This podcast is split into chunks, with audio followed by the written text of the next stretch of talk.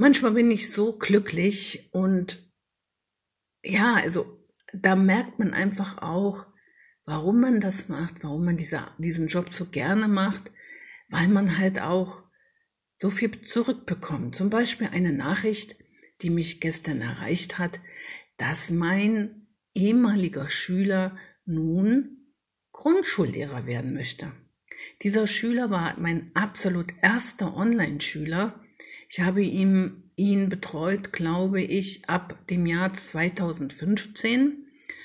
Ich weiß jetzt nicht mehr genau, wie lange, aber auf jeden Fall so zwei Jahre, bis er in, die Letz-, in das letzte Schuljahr gekommen ist und wir dort nicht mehr zusammengearbeitet haben, damit er sich auf seine Prüfungen, den ganzen Prüfungsstress konzentrieren konnte. Dieser Schüler lebt in der Schweiz und hatte ganz große Probleme mit der deutschen Sprache. Also Deutsch sprechen war in Ordnung, war super, aber Deutsch schreiben war sehr schwierig für ihn. Wir wissen ja, dass in der Schweiz die Kinder ja meistens gleich drei Sprachen lernen müssen. Ja, und so war Deutsch nicht, ähm, ein bisschen, ja, so seine Problemsprache ähm, im Schriftbild gesehen und er war, also er hatte sowas wie eine Leserechtschreibschwäche, also schon zu Beginn ziemlich schwer, also sehr doll.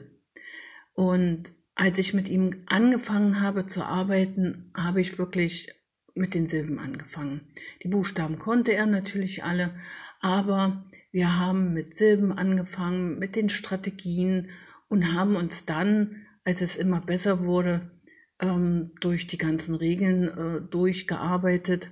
Am Anfang war das Lesen sehr, sehr stockend, sehr schwer. Am Ende hat er super gut gelesen.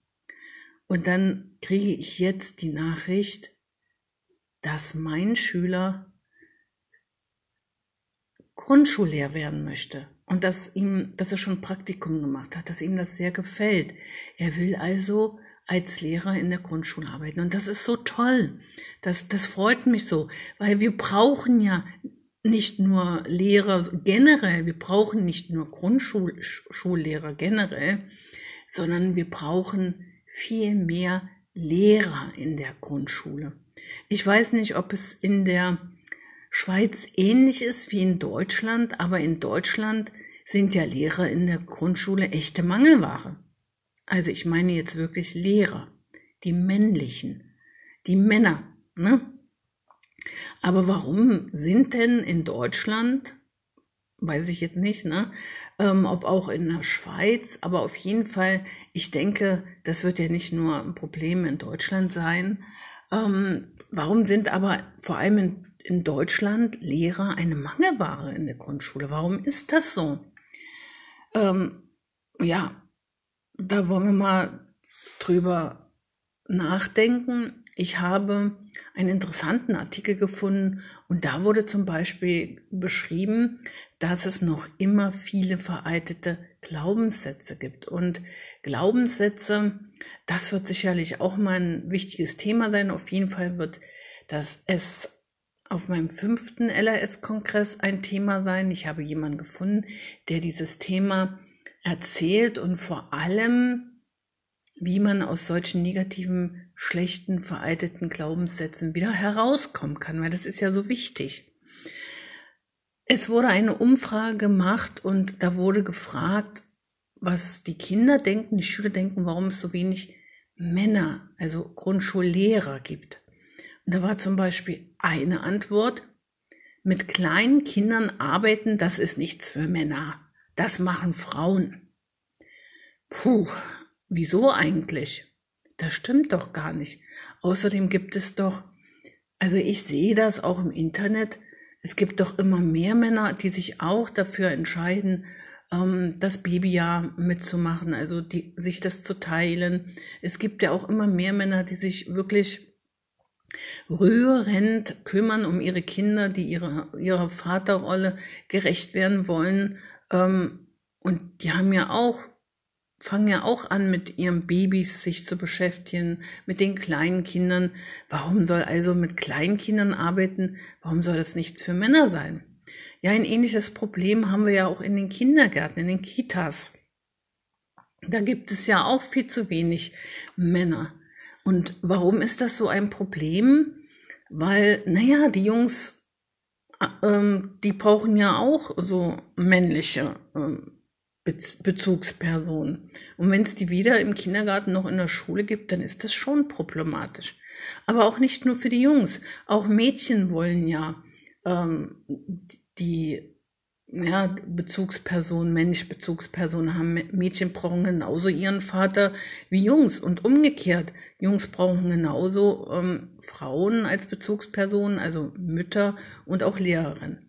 Aber wie gesagt, da ist es, da ist es, da ist es ja kaum Grundschullehrer gibt und kaum Erzieher, ist das schon ein Problem. Und wenn man dann noch hört, dass ein anderer Glaubenssatz lautet, Frauen sind klug, Männer sind stark. Was hat denn das für eine Auswirkung auf kleine Jungs, die in der Grundschule sind? Ja, dann sind also Frauen klug und Männer müssen stark sein.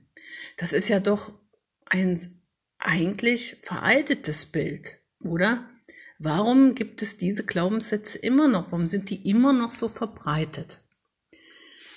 Dann haben wir natürlich das nächste, wie werden denn Grundschullehrer bezahlt?